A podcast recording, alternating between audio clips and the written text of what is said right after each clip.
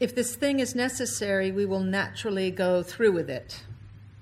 Comes words from the prison diary of Rose Winslow, one of the members of the National Woman's Party on a hunger strike in 1917. They subjected themselves to forced feedings and solitary confinement for the cause of gaining the vote for women in the United States. Force is so stupid weapon, she writes. I feel so happy doing my bit for decency.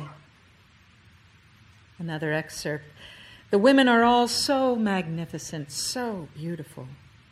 Alice Paul, who was their moral leader, is in the psychopathetic ward.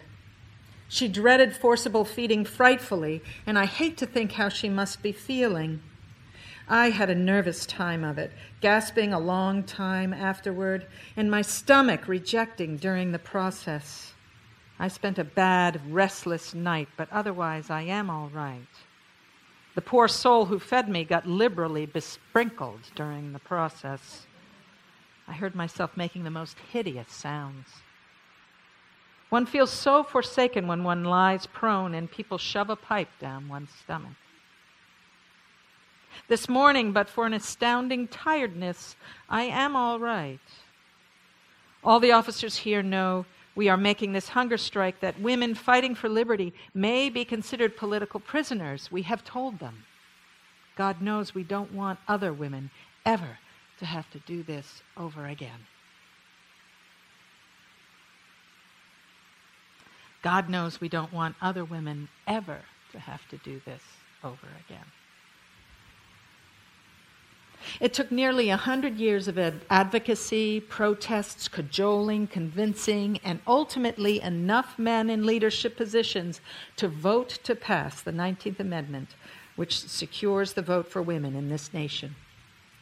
It took 60 more years for all the states to agree, Twelve states were not in agreement on that summer day, August 26, 1920. In fact, it was not until March 22, 1984, that the remaining holdout state, Mississippi, affirmed the constitutional right to vote, for women to vote. Now, we know Mississippi as well as the place for the 1964 June murder of three civil rights workers, James Earl Chaney Andrew Goodman and Michael Schwerner, as they were working on the Freedom Summer campaign helping African Americans register to vote. I would say that we certainly do not want anyone to ever have to go through that again either. And yet we take our choice to vote rather lightly on a national scale. In midterm elections, another of which is coming up this Tuesday, about 40% of registered voters, on average, actually cast a ballot. And that's those who are eligible and registered to vote. According to the Voting Participation Center, 39% of unmarried women who are eligible are not registered. 51% of people between 18 and 29 are not registered. 37% of African Americans and 48% of Latinos who are eligible are not registered. And according to the U.S. Census Bureau in, in 2012, approximately 12 cents uh, of uh, Caucasians are eligible, were eligible and not registered. We all know that there are many reasons why people do not register to vote or, when registered, choose not to vote. And I suppose those who have put their lives at stake to promote the freedom to vote help make it possible for people to choose to vote or not to vote. Rose Winslow did not endure prison and forced feeding so that I could vote. She did it so that the system of democracy would flourish for all people, including me. I should not vote because of Rose. I should vote because I agree that democracy is an important institution, it's an important system that I can lift up gratitude to Rose and the many others, Andrew, because vote became possible. Chaney, Goodwin, and Schwerner did not die to give African Americans access to vote, but to call our nation to account on realizing the challenge of equality that our democratic republic demands. They put their lives on the line for a system which, when properly treated, upholds us all. A system that runs by participation, a system of government by the people, for the people, and of the people, all people, all of us. Democracy cannot include us unless we choose to be included. Democracy cannot thrive unless we choose to stop measures for exclusion. The possibility of this choice has been won by sweat, blood, fierce advocacy, and ultimate sacrifice. It is a precious choice to vote that too many of us take for granted. There are easy reasons for not voting. Plenty of roadblocks to put in our way, plenty of cynical stands that we think show our sophistication. There are no good choices. My voice doesn't count. I can't take the time. I don't know where to go to vote. It doesn't matter who gets elected, they're all the same. We can justify our lack of participation in countless ways. Obstacles are created as well to make it harder for people to vote. There are those in power who seek power, who count on our lack of attention in order to manipulate the system, to make it harder to exercise our choice to vote. Not as hard as force feeding, folks, or as devastating as murder, but difficult nonetheless. Voter ID laws, gerrymandering, the lack of truth in advertising, and unfettered campaign financing all corrupt the ideal of a level playing field and equal access to our democracy. Saying recently that money is speech, so that now a dollar is more important than a voice. Because, of course, you can accrue more dollars against one voice. But it is our choice, nonetheless, to nourish the system or allow it to dissolve. It is our choice to pay attention to what's happening or allow it to go by the wayside. When we're given the freedom and responsibility to participate, we have choices to make on how to use our relational power. Do we coerce or cooperate? Do we manipulate or persuade? Do we educate ourselves or do we let others dictate our choices?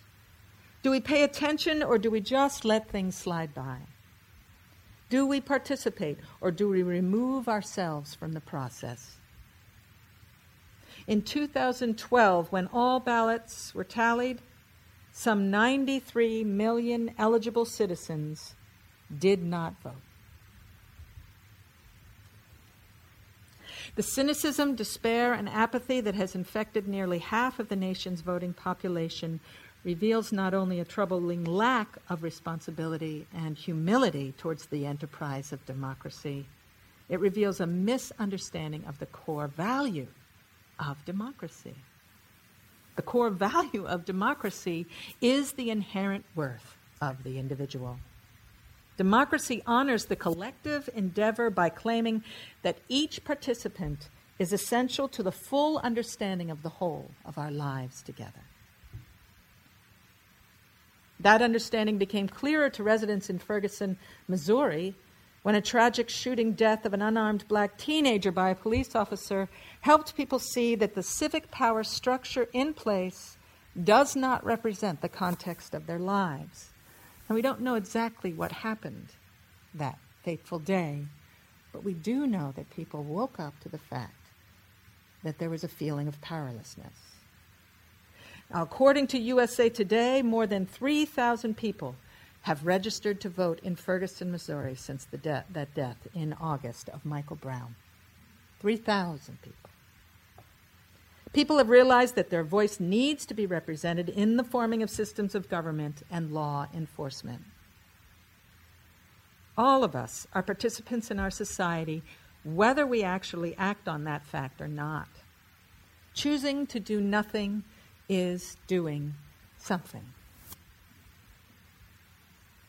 And democracy only works if people nurture it, honor it, protect it for the entire community. It only works if we understand the imperative of living together. Sometimes that means a vibrant cooperation.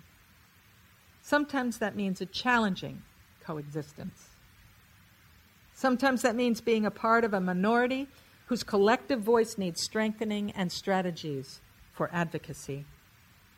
Sometimes that means being part of a majority that needs to listen to people unlike themselves.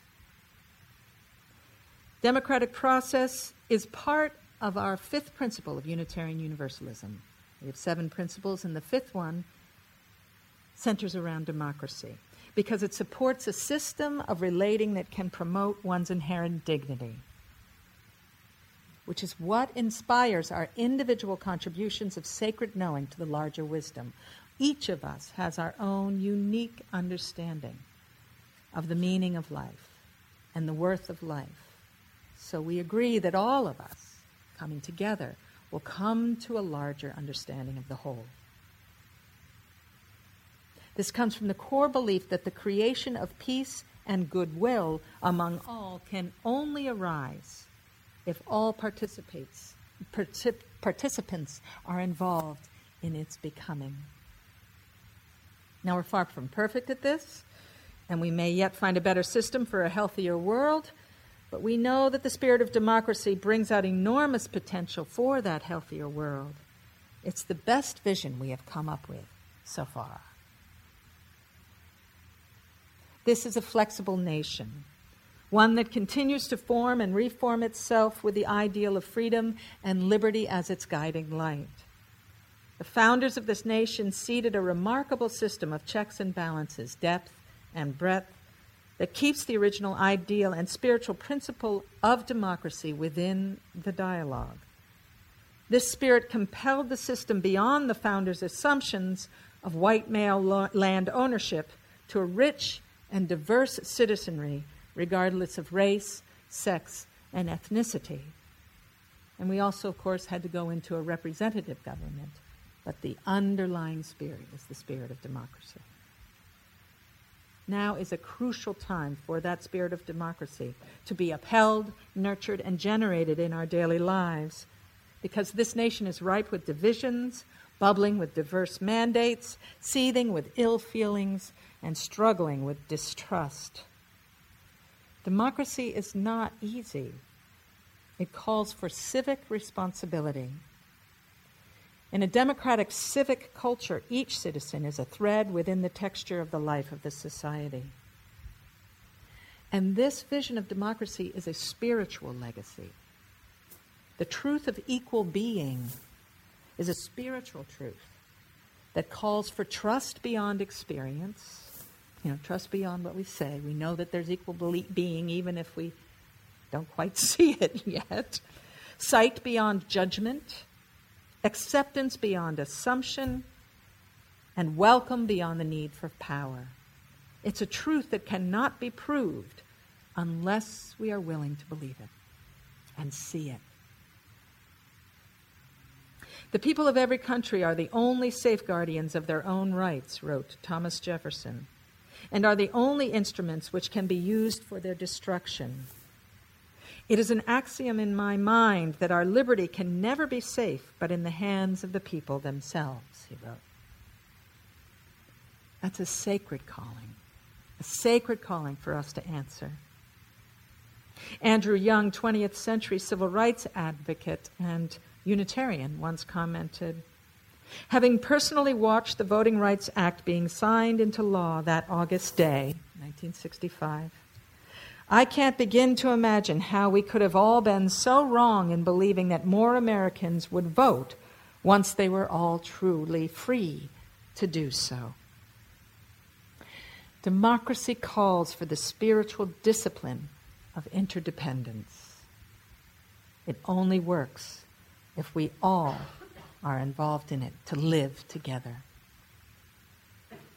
We've created a culture of name calling and demonization, polarizing each other on single issues or simplistic assumptions of what others are about. We also have the luxury of turn, tuning in only to people we agree with, whether on television or the radio or the smartphone. We now have siloed information highways.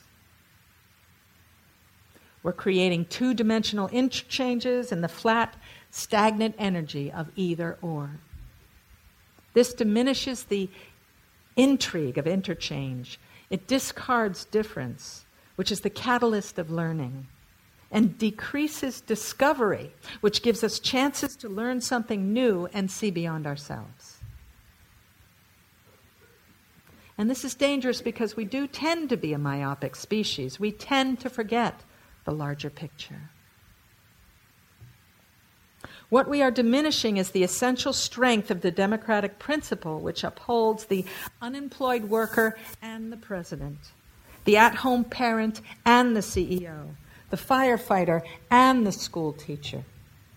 All of equal importance, all a part of the whole. No one is going to dismantle this system of government unless we do. There's one of those siloed effects. no one can take away this that we have for one another unless we do. As a nation, as a citizenry, as a people, it's ours. Pioneers and brave idealists made it so citizens of all walks of life are eligible to vote.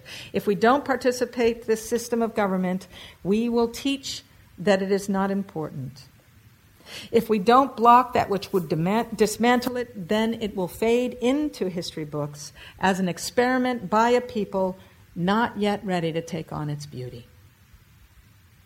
I think we're ready. I think we can keep track of its worth and beauty. I think we can keep it alive for the sake and spirit and responsibility of freedom for all.